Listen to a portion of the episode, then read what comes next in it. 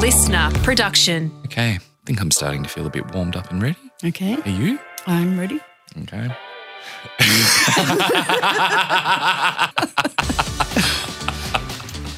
Oh, God. This is what it was like when Rosie and I first started doing this, and I just thought it was so hilarious to have the two of us on microphones doing a professional podcast like grown ups, and I just mm-hmm. couldn't stop giggling. Okay. We good?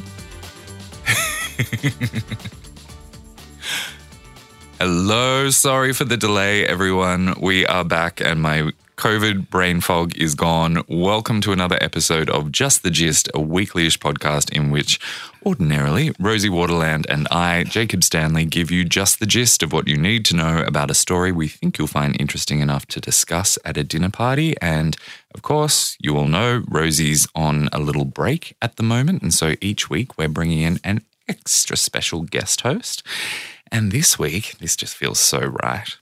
We've got Rosie Waterland's number one fan and the woman who named her son after a mid range brand of wine, my mother, the widow Stanley.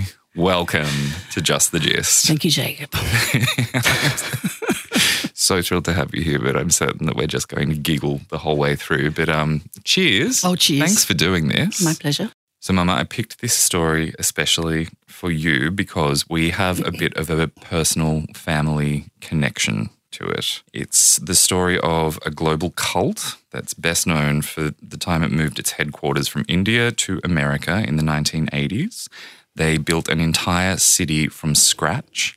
Then they took control of another city nearby. Then they tried to take control of the entire county with a vision to then take control of the entire state of Oregon before the end of the decade.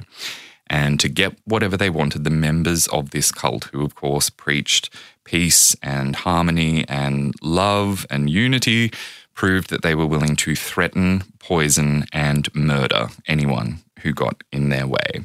This is just the gist of Bhagwan Rajneesh's sannyasins who tried to take America.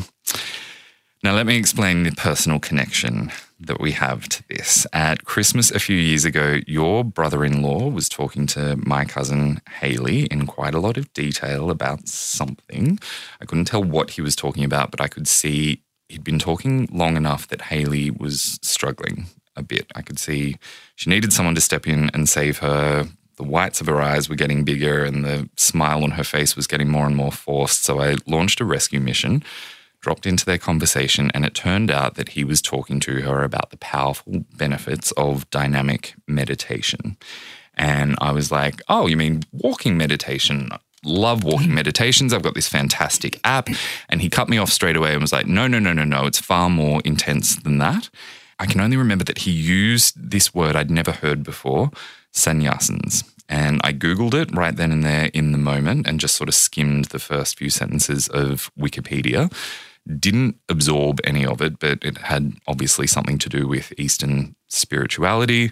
And then Haley and I thankfully found a reason to go inside. We wrapped it up there. I did not think about that conversation at all until 2018 when I watched an eight hour documentary series on Netflix called Wild Wild Country.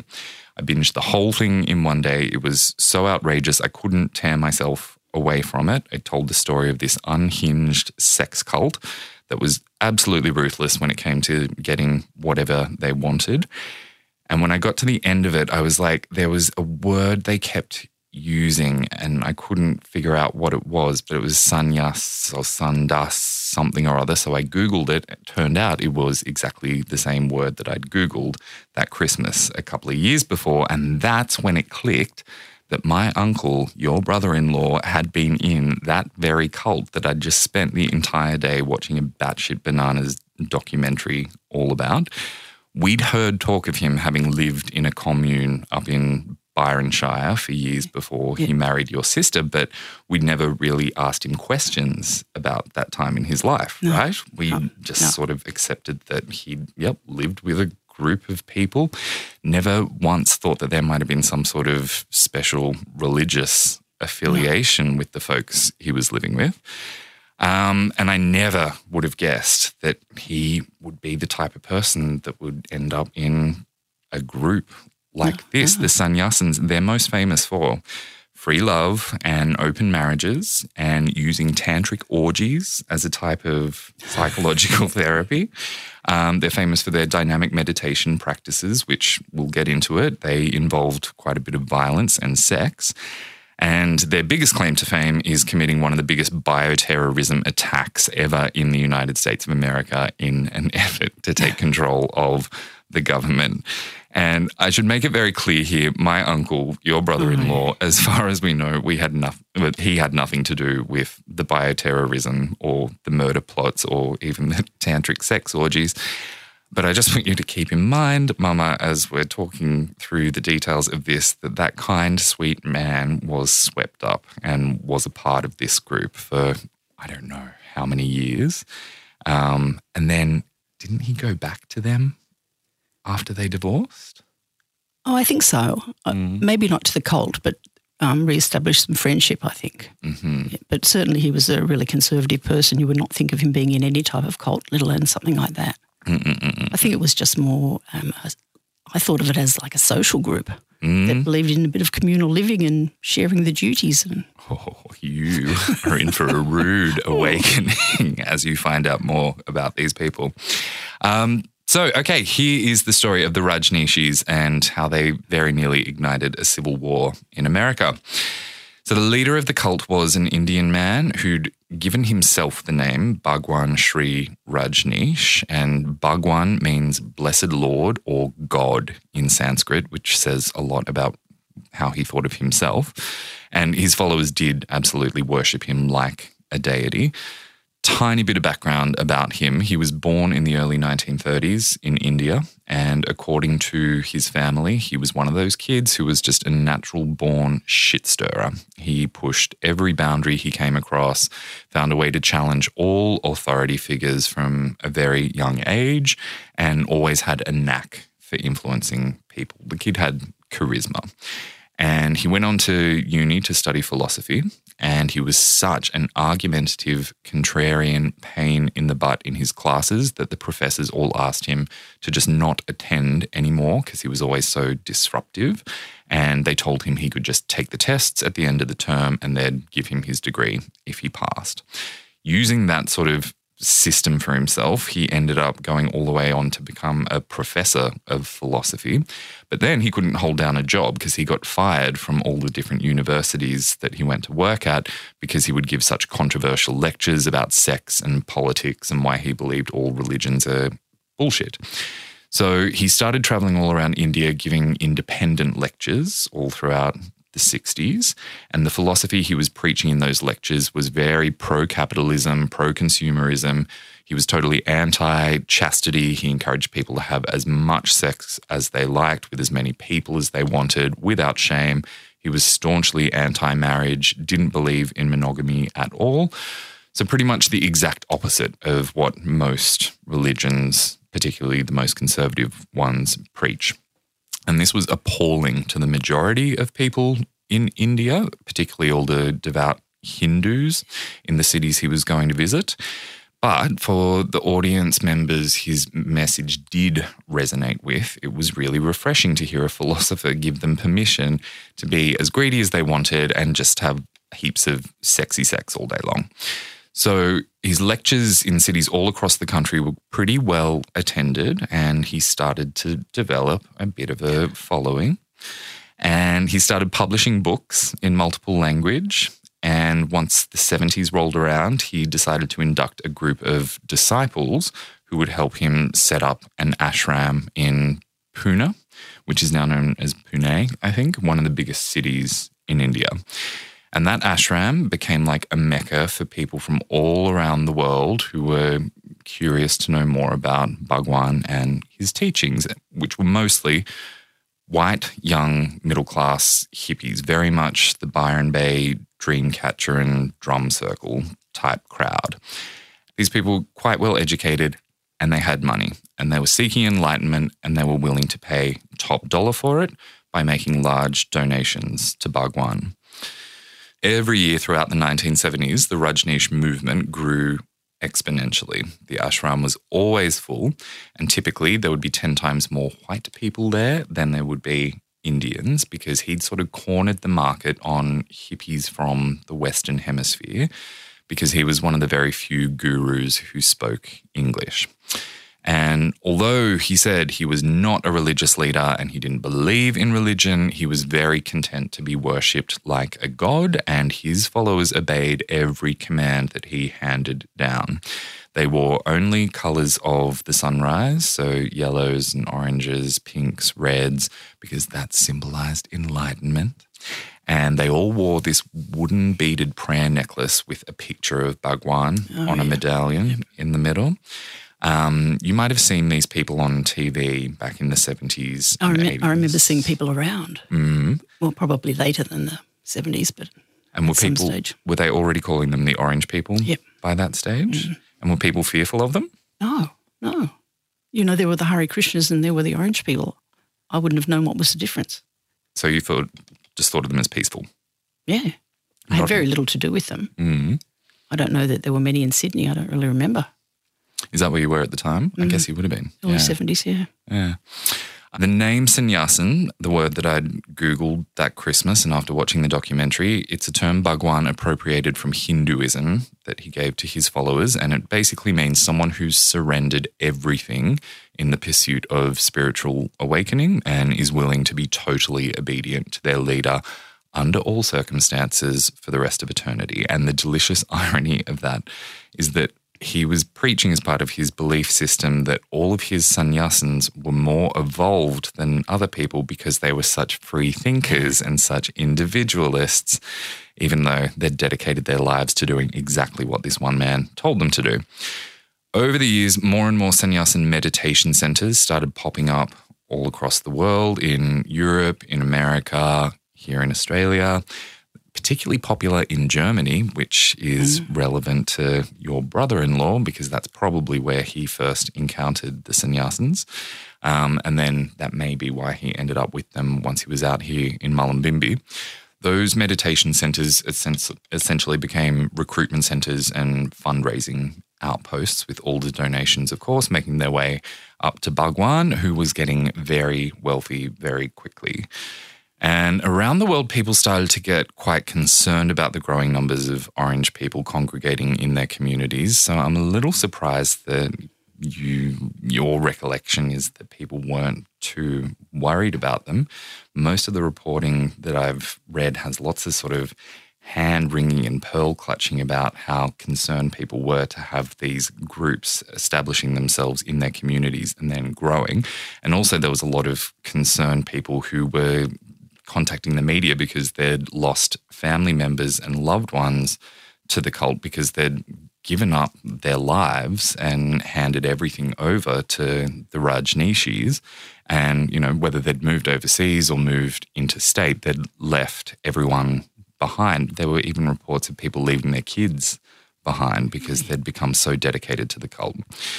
Um, and then rumors started to get out about the things that happened inside the meditation centers like the dynamic meditation sessions. And it's probably time that I describe that to you. So, this is what Haley was copying an earful about that Christmas. I've certainly never heard of it.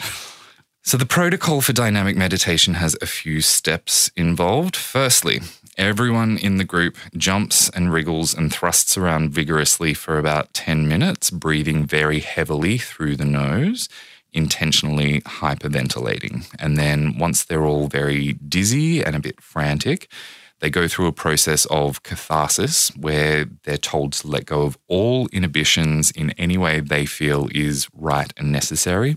And that could mean screaming your lungs out or beating the shit out of the other people in the room or having wild, crazy group sex or all of the above. Then once that is complete after another 10 minutes or so, then they all hyperventilate again. Then they sit in silence for about 10 minutes. And then to wrap it all up, they have a nude dance party where they all hug and kiss and celebrate. Could you ever have guessed that that was the sort of thing your brother-in-law No, was no. into? I have seen him dance, Mm. but not like that. and, you know, he was a jazz fan. When the Beatles were in Hamburg, he was at the jazz club across the road. He was that kind of guy, cool Mm. in a different way. Yeah, well, eye-opening, isn't it? this is the sort of practice that not only was he into, but um, aren't you glad I rescued Haley from that complication? So a lot of people, when these reports started leaking, began to really assertively speak out against the Rajneeshis, particularly in India. There were more and more protests happening outside the Rajneesh ashram. And in response to that, Bhagwan, who, you know, boundary pusher, started flaunting his wealth as a way of antagonizing all of his haters. He started driving around the city in Rolls Royces and flashing Rolex watches.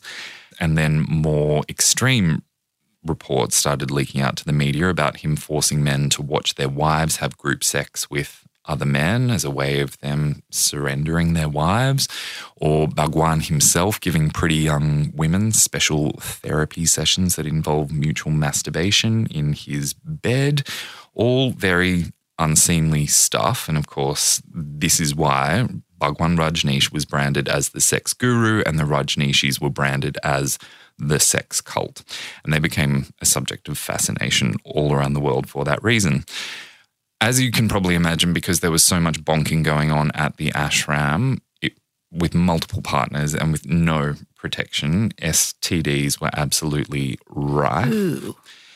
And just imagine how badly that place would have stank because this is the tropics we're talking about, and they're spending their days jumping around, sweating and coming all over each other. It would have been oh, oh, absolutely. I'm your mother, Jacob, please.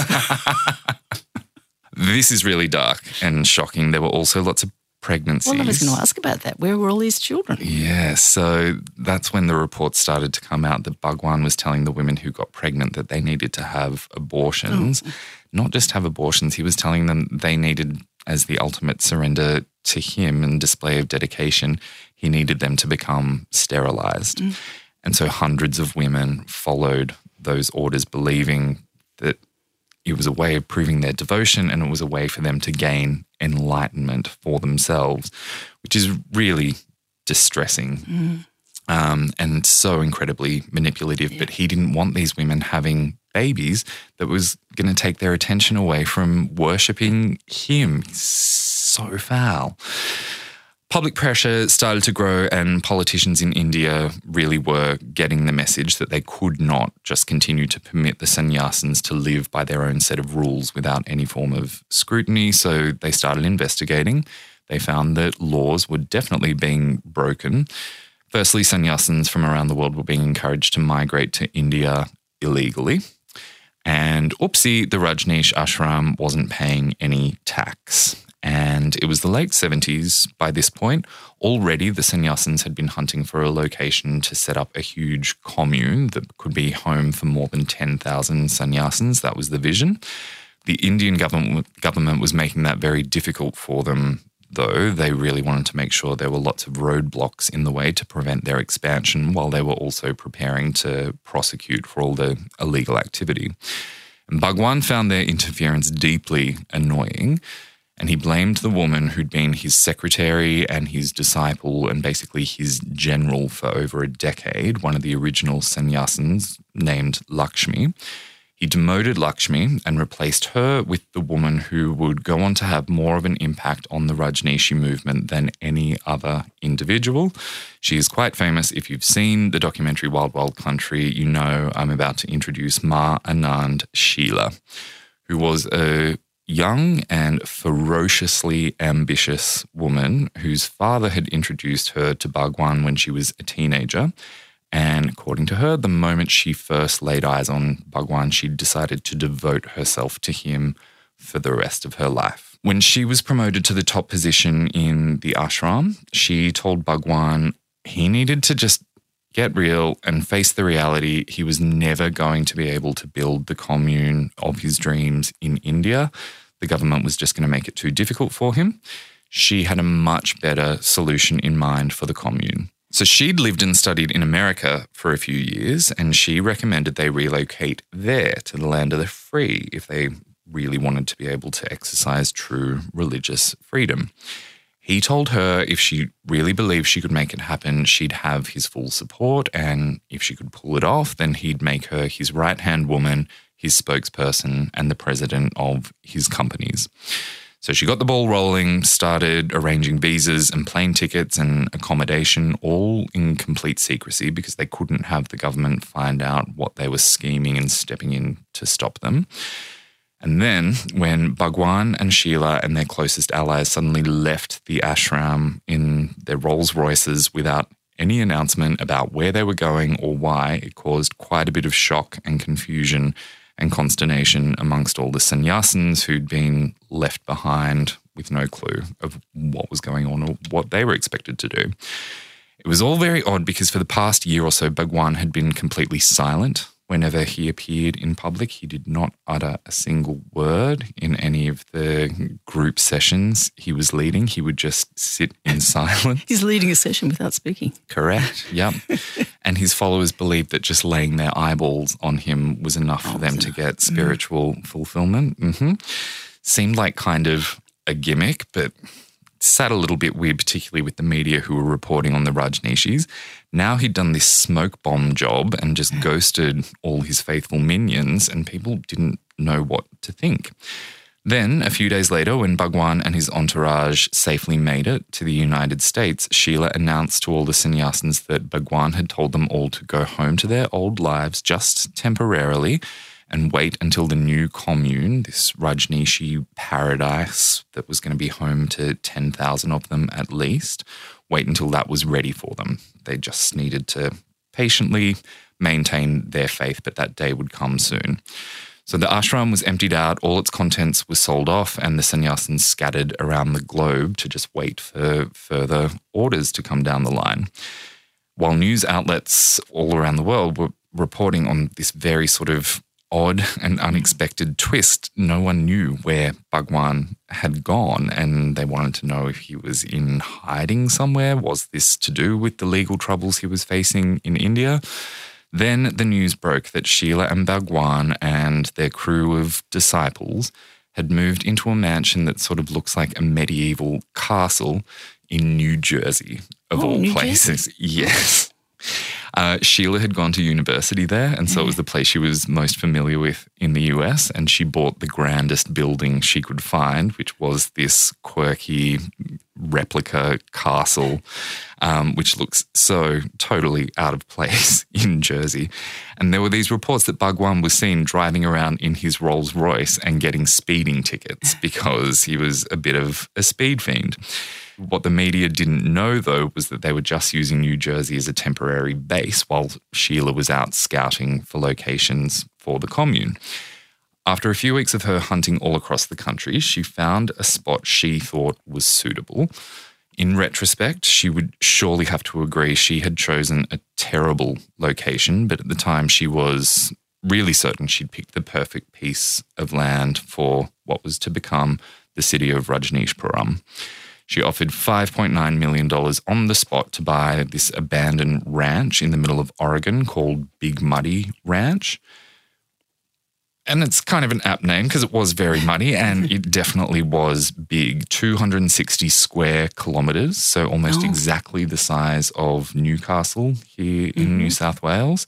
64,000 acres, if that makes more sense to you, or you've been to New York you could fit about five Manhattan islands on Big Muddy Ranch. It was very vast and it was very remote, and it was about to become the home for the world's leading community of Rajneeshis. Yes.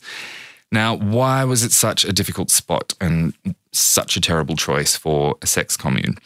Geography wise, it was pretty rough terrain, just a mishmash of hills and rocks, and the weather there. Not really designed for um, well. Rolls Royces. Not at all. No, they were going to have to do a lot if they wanted to make it possible for him to get in and out with his rollies.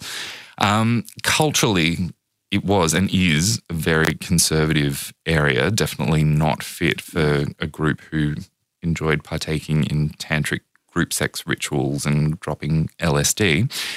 And legally, of the 50 states in America, Oregon was probably the most challenging one they could have chosen because they have the tightest zoning restrictions and laws about how land can be used.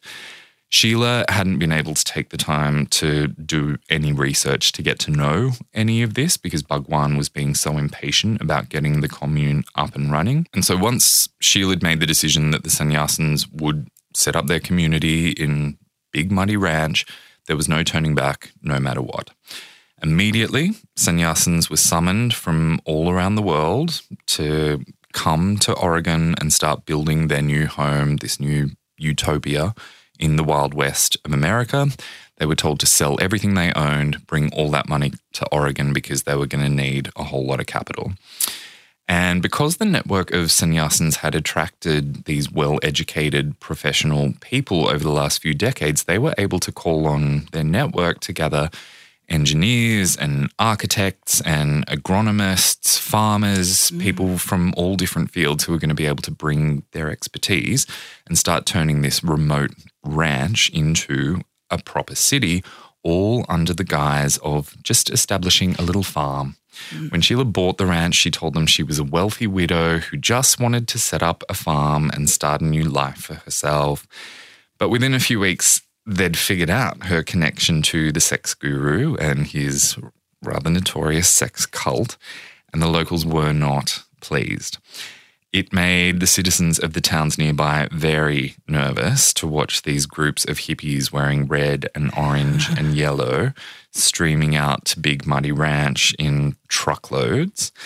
And for the first few months, Sheila and the other senior members of the sannyasins who were addressing the media and talking to the nervous members of the local community continued to maintain the narrative they were simply setting up a farm, nothing more. They promised they'd operate within all the state and county guidelines and restrictions on land use and zoning.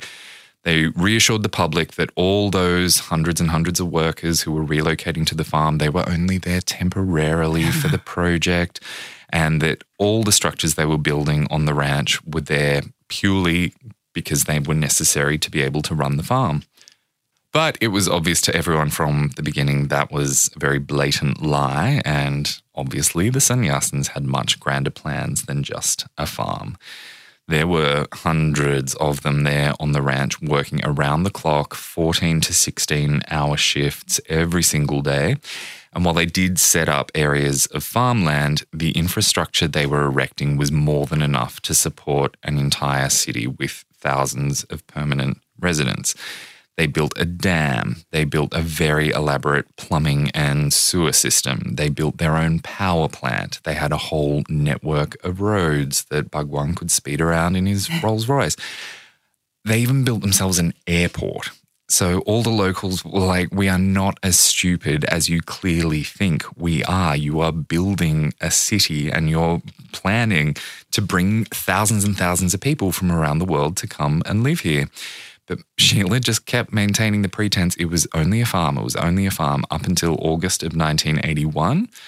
That's when Bhagwan moved to the ranch, and the jig was up a couple of weeks after that, when finally the Rajneeshis sort of came clean and revealed their plans, to the surprise of no one, that they were going to have the ranch legally incorporated as a city called Rajneeshpuram, the city of Rajneesh.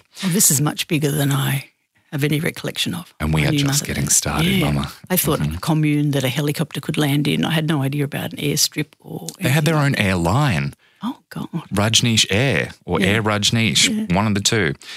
Hold on, we are just getting started, and I'm going to need a beer.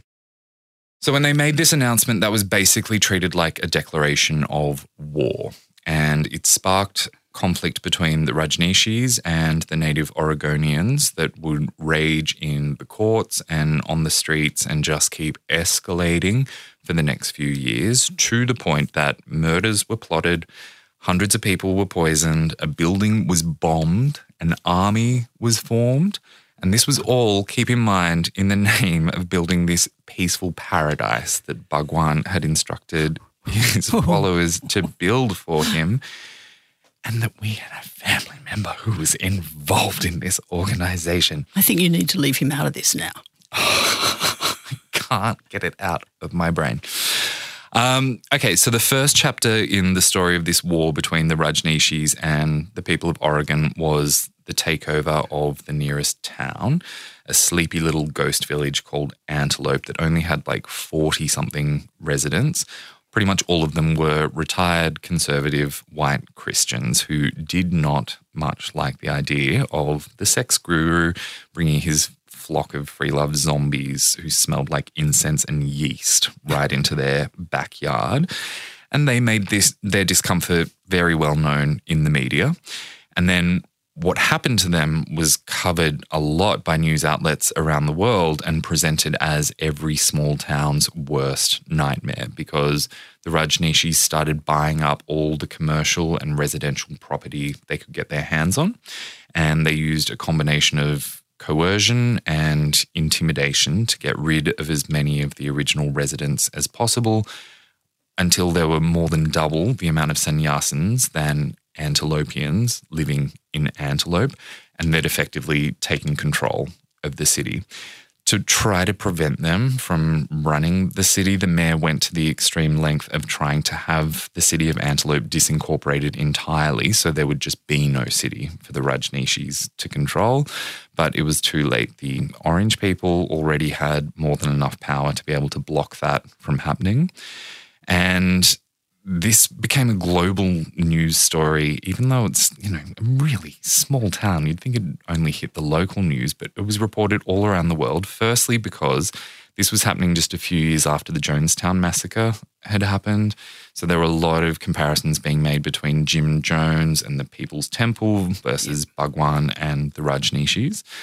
Secondly, because there were sannyasin meditation centers all over the world on every continent pretty much there was a lot of angst that this could happen to us as well yeah. so you know there was that fear people already had that the media was tapping into and the third reason was because Sheila gave incredible sound bites on TV. She, she was, was, horrible. You she remember was, her? She was so confident that mm-hmm. and so irritating. You could imagine her putting everybody offside. Mm-hmm. And that was part of her plan. And that's what she'd been instructed to do from a young age by Bhagwan be mm. as much of an antagonist as you can possibly be. And, you know, the more arrogant you are, the more people are going to respect you, was mm. his philosophy. So that's why she was acting like such a troll. And mm. she'd do things like call people names and she'd flip the bird to the camera at every opportunity and she'd proudly brag about how many Rolls Royces Bhagwan had. And of course, this would come a few years later when she was on 60 Minutes Australia. Her catchphrase became tough, tough titties. titties. yeah. when she was asked what her response would be to anyone who said they didn't want to have the sannyasins in their city. So, all of that came together to mean that there was lots of media coverage. Ironically, though, that media coverage worked to benefit the Rajneeshis in terms of recruitment because it was like free publicity for them. All these people around the world were hearing about this group that encouraged its members to have lots and lots of sex and be as greedy as they wanted to be.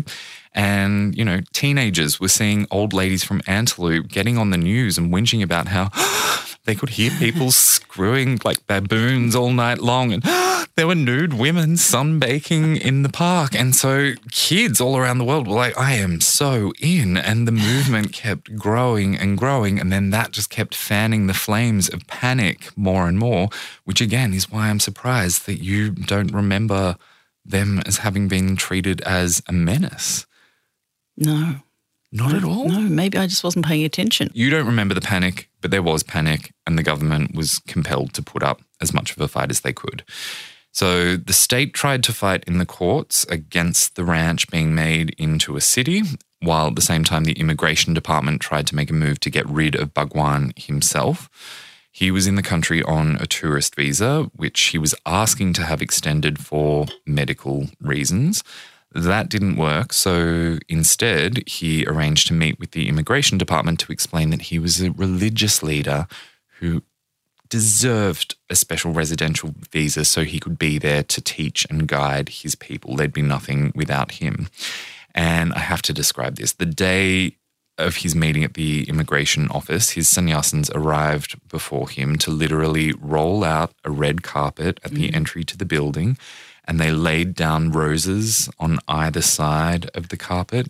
Then they stood in lines on the side of the mm-hmm. carpet with their hands in prayer position so that he could enter the building with the dignity they deeply believed he Yeah, that deserved. sounds familiar. And then once he was inside, the immigration officials who were reviewing the request were like, We really don't see how you could be a religious teacher given that you haven't spoken in public for years, because he was still maintaining that gimmick. And also, aren't you staunchly anti religion? Isn't that your whole thing that you mm. think organized religion is a scam? And so he was denied the visa and he assigned a team of his Rajneeshis to take on the project of gathering evidence that he did teach the sannyasins.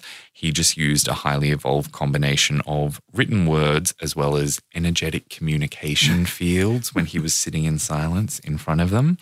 And they were also put to work registering Rajneeshism as an officially recognized religion, which meant they had to write the Rajneesh Bible, complete with Rajneesh Ten Commandments and their own unique apocalyptic doomsday predictions that the end was nigh.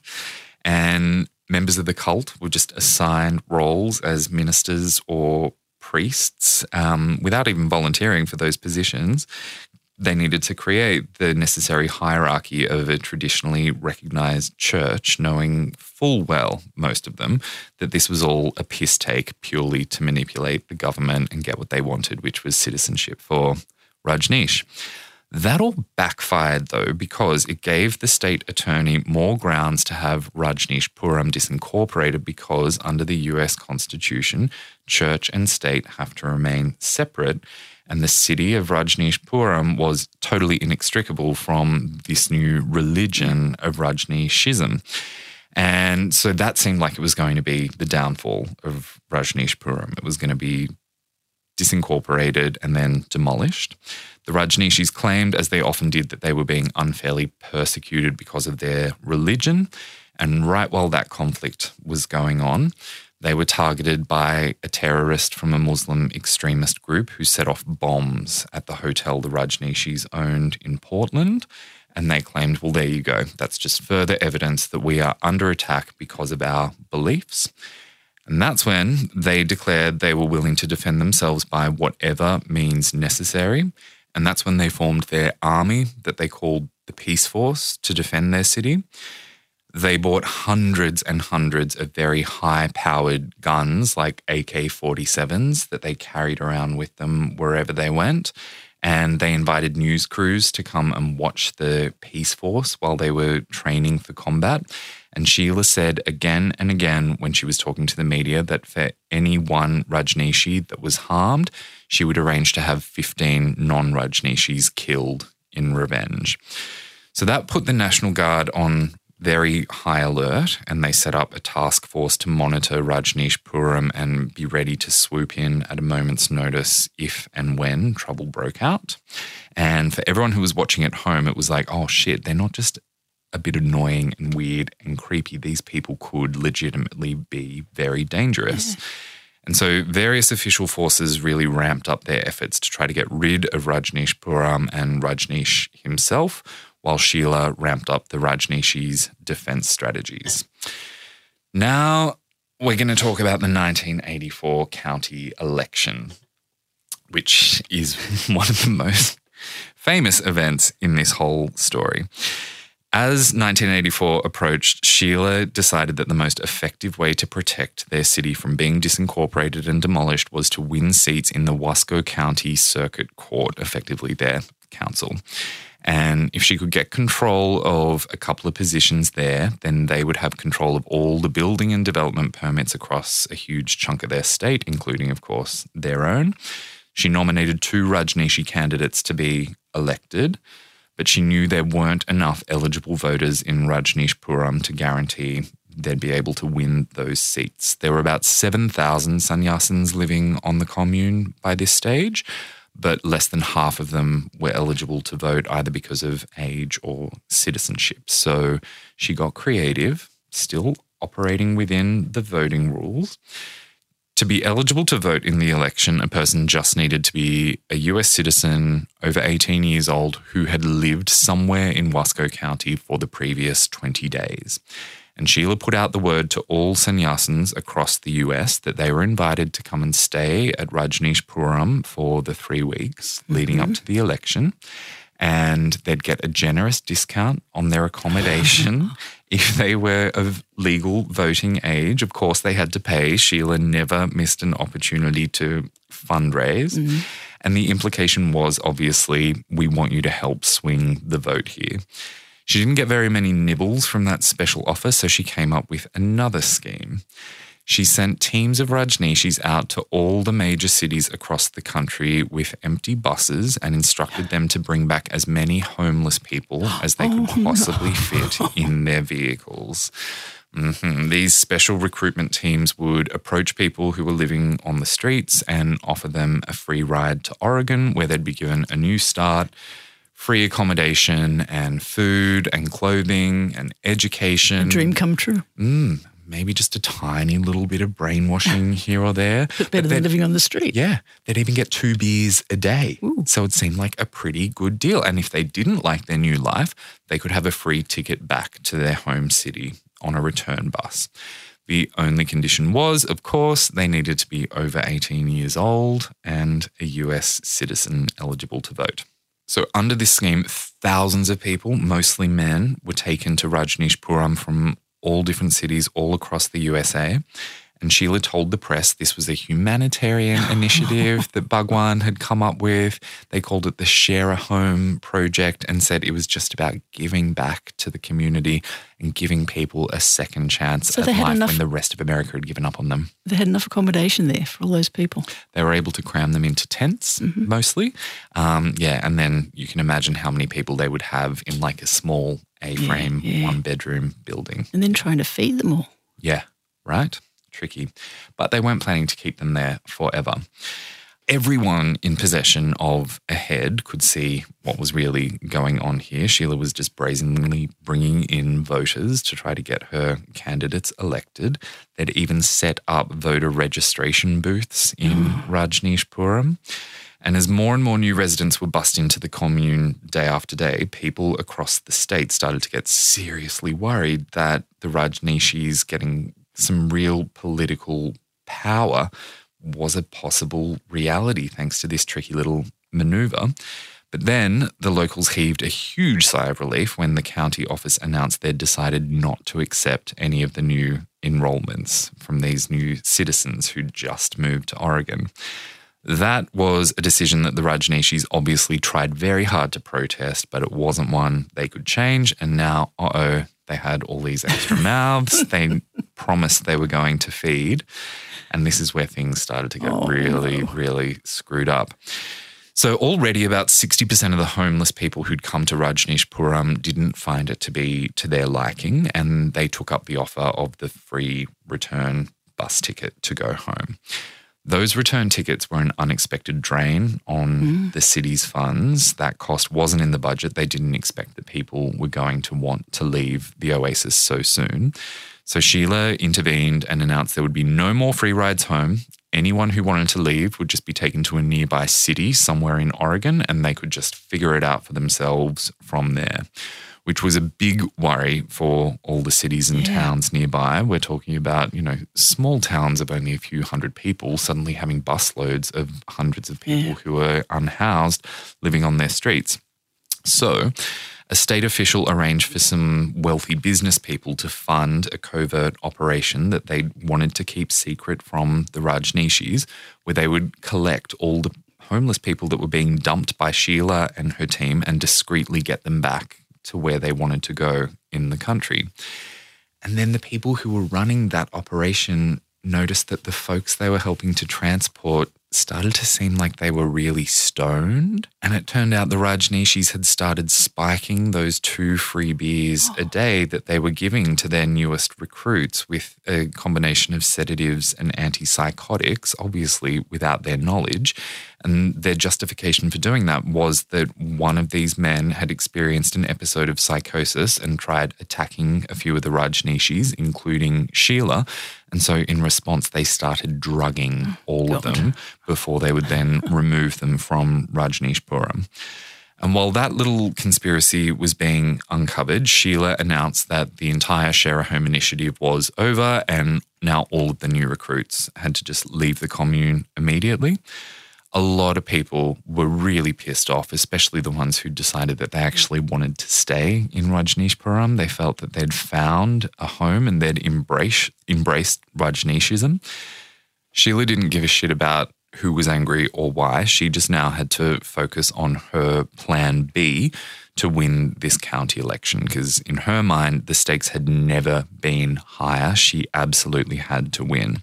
And she figured if she couldn't increase the number of pro Rajni voters, she'd find a way to decrease the number of anti Rajneesh voters. Now, a while ago, she'd instructed one of her closest allies to start figuring out how to cultivate salmonella, which is oh a bacteria that famously makes people very, very, very sick if it's ingested. And the plan was to use the salmonella, uh, salmonella cultures to give people the shits, in Sheila's words.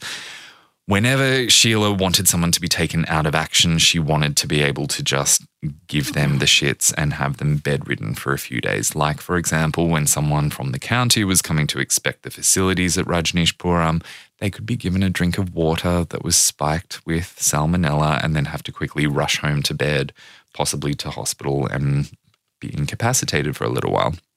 Or, in this case, if a large group of registered voters could be incapacitated on the day of an election, that might then sway the outcome in her favour. So Sheila's team started quickly experimenting with ways they could distribute the salmonella to large group of people all at once and they tried out wiping it on door handles in public buildings and then pouring it into jugs of coffee creamer in diners and spraying it on fresh veggies oh. in supermarkets. And sometimes they even tried rubbing it on their own palms and fingertips before they went to um, meetings with people where they'd be shaking hands. And while they were still in the experimentation phase, trying to figure out what they would do on election day, they managed to cause what was reported to be the biggest and first bioterror attack in US history. But I think that really overlooks the fact that the pilgrims intentionally gave mm. the Native Americans blankets that were covered in smallpox. So mm. I think we can safely call that yeah. the first bioterrorism attack that happened in that country. Let's just say this was the first and biggest one that happened in that century. Over the course of a few days, Sheila's team visited restaurants all around the county and poured salmonella into the creamy pasta salad oh. type dishes that were always the most popular dishes at 80s salad bars. Oh, they were so fashionable then. Mm, yum. 751 people caught very acute gastro oh, in the space of a couple of days. 45 of those people ended up in the emergency room, mm. one of whom was a heavily pregnant woman who very oh. nearly lost her baby. Mm. Understandably, the whole state went into panic mode. It was obvious they were under attack from someone, and the Rajneeshis were obvious culprits to be suspected. They're just a loving cult. Yeah, and also you couldn't prove anything. And Sheila just went into her usual stance of being indignant and outraged at the mere suggestion that they might be in any way involved in this. Sheila's team, meanwhile, they were quietly pleased at the result, but they knew incapacitating 751 people wasn't going to be enough to sway the result of this election. They needed to go bigger. They needed to make thousands of voters sick. They needed to find a way to get a toxin into the water supply oh, for God. the largest city in the county called the Dalles. And famously, this is where the beavers come into the equation. So, according to one of Sheila's Poison Squad bioterrorists, the group made a plan to put a bunch of dead beavers in the water supply for the Oh. Dalles. Because apparently, beavers are notoriously riddled with salmonella, and getting enough of the filthy little critters' rotting corpses into the drinking water could potentially make the entire city very unwell with a case of beaver fever. Oh. And when they tried to dump these beaver bodies in the water reservoir, the Rajneeshi bioterrorists found that, oh no, there's a mesh covering protecting the water supply from these kinds of beaver attacks. And so they had the idea of taking the beavers back to Rajneeshpuram, liquefying them in a blender oh, to then make a beaver slurry that they could easily pour into the dam through that mesh grate. Now, thankfully, that was a line that even Sheila didn't feel ready to cross. So the whole poisoning scheme ended up just being abandoned. And a few days before the election, Sheila announced the Rajneeshis were now just pulling out of the race and they were going to boycott the election altogether because they thought it was just so outrageous the way that those poor homeless people had been treated by the government oh. because they'd been refused to vote.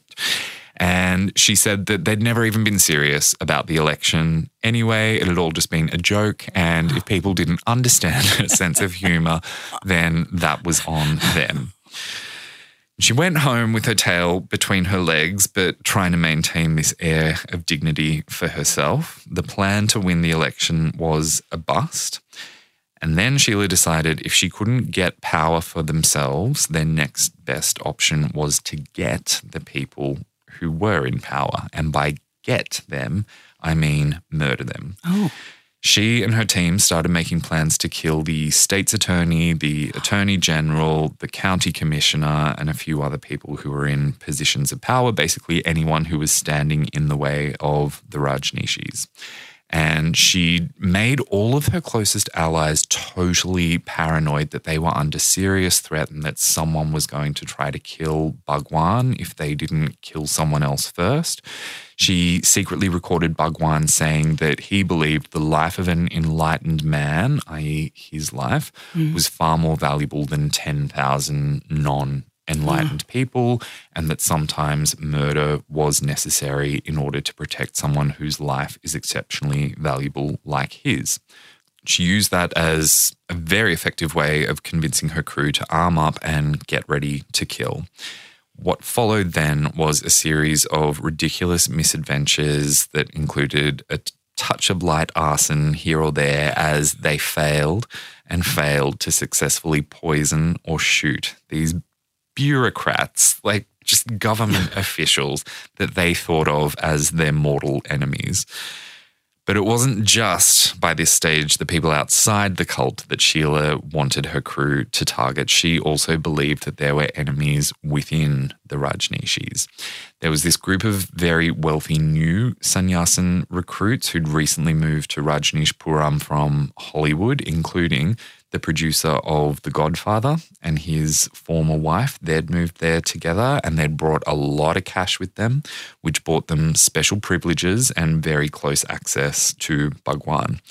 And one of them was even given the very privileged position of being Bhagwan's personal physician. And Sheila felt, possibly rightly, that these people were becoming a threat to her power. So she told her murder crew that the Hollywood folks were planning to kill Bhagwan mm. with an overdose, make it look like a suicide, so then they could seize control of the global Rajneesh movement, which allegedly was a network of half a million people mm. around the world at this stage. This is late 1984. And Sheila gave the order that it was absolutely necessary that Bhagwan's doctor be eliminated as soon as possible. And one of her most devoted followers, an Australian woman from Perth named Jane, volunteered to be the assassin. And at a special festival celebration ceremony, she stabbed that doctor with a syringe full of adrenaline, which was intended to give him a heart attack and hopefully would then just look like an accident. The doctor survived, and no official accusations were made against anybody, but it was obvious who was behind the assassination attempt, and Sheila was wise enough to know that it was time for her to pack up and go. So she chartered a jet, and she and her closest cronies flew off to go hide out in Germany for a while. And when he found out that Sheila was gone, Bhagwan was absolutely furious. He just started speaking publicly again say, earlier that year. Mhm. Just raise his eyebrows. He'd been doing his daily lectures again, where he would just spontaneously talk about whatever he wanted to go on an old man rant about. He now started using those daily lectures to make wild accusations against Sheila and her cohorts, some of which were true, some of which were entirely made up. Like he claimed that she'd stolen $55 million. He claimed she'd tried to have him killed. He said whatever he thought he needed to say to turn Rajneeshis all around the world against Sheila and her crew, which worked. She was excommunicated and she was shunned. But the side effect of those announcements was that they acted as like an invitation to the FBI, as well as to the state and county and city authorities to come on in and mm-hmm. search every center of Rajneeshpuram to find evidence to support these very serious claims that Bhagwan was making. And they found all kinds of fascinating stuff while they were exploring, like the lab where the salmonella had oh. been cultivated and records of hundreds of sham marriages that had been arranged to help Rajneeshis get American green cards. They also found that Sheila and her gang had wired most of the city with bugs, recording mm-hmm. devices, so they could secretly spy on everyone 24 7, including Bhagwan, mm-hmm. Which meant that the FBI got their hands on a lot of recorded evidence that Bhagwan knew a lot more about what the sannyasins had been doing over the previous few years than he had claimed to know because he said he was totally in the dark and Sheila was the evil one who'd been doing these terrible things. He had, in fact, been the one who was calling the shots. And they also found these recordings of Bhagwan praising Adolf Hitler as his personal hero. So Bhagwan suddenly felt the very urgent need to take a holiday. And he had his new team, mostly people from the Hollywood crew, arrange a private jet for him in secret so he could pop off to the Bahamas Oh, for a little while and just let the police do their work in peace. And he packed as much valuable stuff as he possibly could all his diamond Rolexes, artworks, fancy pen collection, his custom made throne, of course. He Oh, needed to take that with him on the road, just millions of dollars worth of stuff, and flew off this little vacation, which definitely wasn't him fleeing the country. His jet was intercepted in North Carolina and he was arrested and taken back to Oregon to be tried on about 20 different oh. charges, to which he pled guilty Oh, but only the type of guilty where it meant he was acknowledging that the government had sufficient evidence to convict him while at the same time still maintaining his innocence, if that makes sense. that's Apparently, it's very weird. Very Mm. weird. His sentence could have been a very long time in prison, but everyone who was connected to the prosecution could see he would just end up being a martyr if they went down that path, and that the best case scenario for them would be to just give him a really big fine, deport him from the country, and make it really difficult for him to ever come back to the United States. And hope that that would mean that all of his followers would then just piss off too, and Rajneeshpuram would be evacuated effectively. And that is precisely what happened. Oh, so nobody rushed in to fill the gap. Mm-mm. No, he was still the leader of the Rajneeshis. They were mm. still completely devoted to him. He ended up back in India, but that was after about a year bouncing around the planet trying to find a new location mm. for the commune. But he was turned away by pretty much every country mm. he tried it out in. So he just decided, okay, the easiest option for us is probably just going to be to go back to the old ashram in Pune, where he ended up rebranding himself as Osho, just one name, because he thought that Bhagwan Rajneesh had some negative connotations. Um, and I guess he decided to go with just the one name because Cher was very popular by that time. This was right around turn back time era.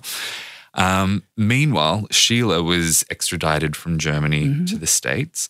And for her crimes, she was sentenced to 20 years in prison. Some of her allies got similar sentences. And the Rajneeshis, without a leader, dispersed um, over the course of the next few months, just in time for winter. This incredible city of Rajneeshpuram that had been, you know, mm. built from scratch mm. was abandoned. Some of the most devoted sannyasins moved back to India so they could be close to Bhagwan, mm. but then a lot of others moved back to reality.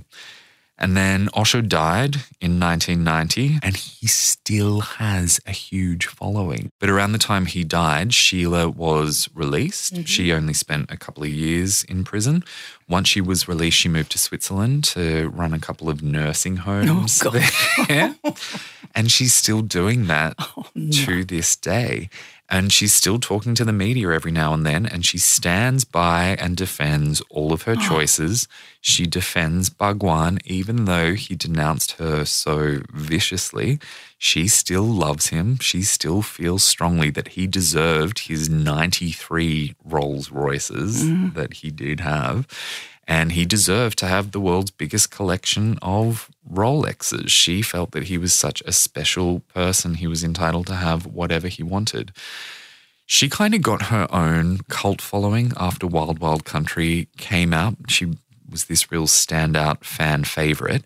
And she ended up having a few follow up documentaries made about her and what oh. she was doing mm. with her life a couple of years ago, she did a speaking engagement tour all across India mm-hmm. about her redemption. Um, in which she just refuses to answer questions about her crimes, yeah. apart from just saying, I went to prison, I did my sentence peacefully, and I've moved on with mm-hmm. my life. I don't need to discuss it yeah. any further. But continuing to espouse how much she adores Bhagwan still to this day. And Osho's books and his lectures, and there are hundreds of them, are still available for sale in almost every country all around the world. Mm. And Osho meditation centers, they're still up and running all over the place as well. You can go and do dynamic meditation mm. workshops. They also run these different corporate retreats for really big organizations as well. So look into that if you're interested and you work in HR. Um, and yeah, hundreds of thousands of neo sannyasins all around the world to this day. So, yes, no one stepped in to fill the void. They're still treating Osho as their leader. And no surprises, the Osho International Foundation is worth hundreds of millions oh, of really? dollars in revenue every year. So, who controls that? Huge company. I'm pretty sure it's run by a board, but there's no main figurehead. Did he have any children? No, no. Mm. And so all of that happened because of this one naturally charismatic kid who just didn't want to follow the rules throughout his life, just kept pushing boundaries to the point that then this cult was formed, this city was built, and this war was waged in the United States. And the final thing I'll say to wrap this up, just because it's such a delicious twist of fate the Big Muddy Ranch that was then Rajneeshpuram, that was then abandoned, ended up being donated to another kind of cult, a Christian youth camp, where children are brought every summer and preached to about the benefits of abstinence and carnal forbearance and waiting till that's marriage. Perfect. Oh, that's perfect. And that is just the gist of Bhagwan Rajneesh and the Rajneeshis and their attempt to take over America. Oh, thank you. You've uh, filled a big gap in my knowledge, I tell you. I had no idea about that level of ruthlessness. Mm-hmm. Oh, yeah, they were very, very, very determined because they believed that they were in the right in all circumstances. And I cannot wait to get together with you know who to ask him some questions about this stuff because I have not had the opportunity. And at some point, I really want to. And now you'll know enough to be able to ask questions alongside me. Now, if you want to get to know more Mama, obviously watch the documentary series Wild Wild Country I think I on will. Netflix. Mm-hmm. If you've already seen it, rewatch it. I hadn't seen it for four years, almost exactly. And there was so much that I had forgotten, and there's so much that obviously I wasn't able to include in this episode of Just the Gist. There's then the follow up documentary on Netflix called Searching for Sheila that follows her around on her speaking tour of India. There's also a really, really excellent book that just came out in March of this year called Rajneeshpuram by a guy called Russell King, who's an expert in everything to do with everything that happened with the Rajneeshis. He also has a podcast series called Building Utopia, which is about 16 hours worth of listening, but all of it's absolutely fascinating. Highly recommend that. And then there are a couple of articles as well that I'll include in the show notes that you can have a, a read over. For example, accounts of people who work for The Guardian, for example, who recently went to do a dynamic meditation retreat mm-hmm. and, you know, recounting the positives of the experience that she'd had there. Also, a couple of articles about people who were children that grew up in ah. Rajneeshpuram and how mm-hmm. it impacted their lives yeah. ongoing because they had a really, really shoddy education that did not set them up for success. Um, and also the psychological toll of what they experienced yeah, was pretty awful. extreme. Yeah. yeah. Um, and I didn't have time to cover any of that. So, yeah, there's plenty more that you can dive into if you would like to. Mama, thank you so much for being here for this. My pleasure. It has been a treat. How did you find it? Interesting. Interesting. and I've survived. were you as terrified as you expected to be? Yes. Okay. well, you white knuckled your way through it and you did a fantastic job. Thank you so much. I love you very, very much. Cheers and Cheers. goodbye to yep. all of you. Goodbye.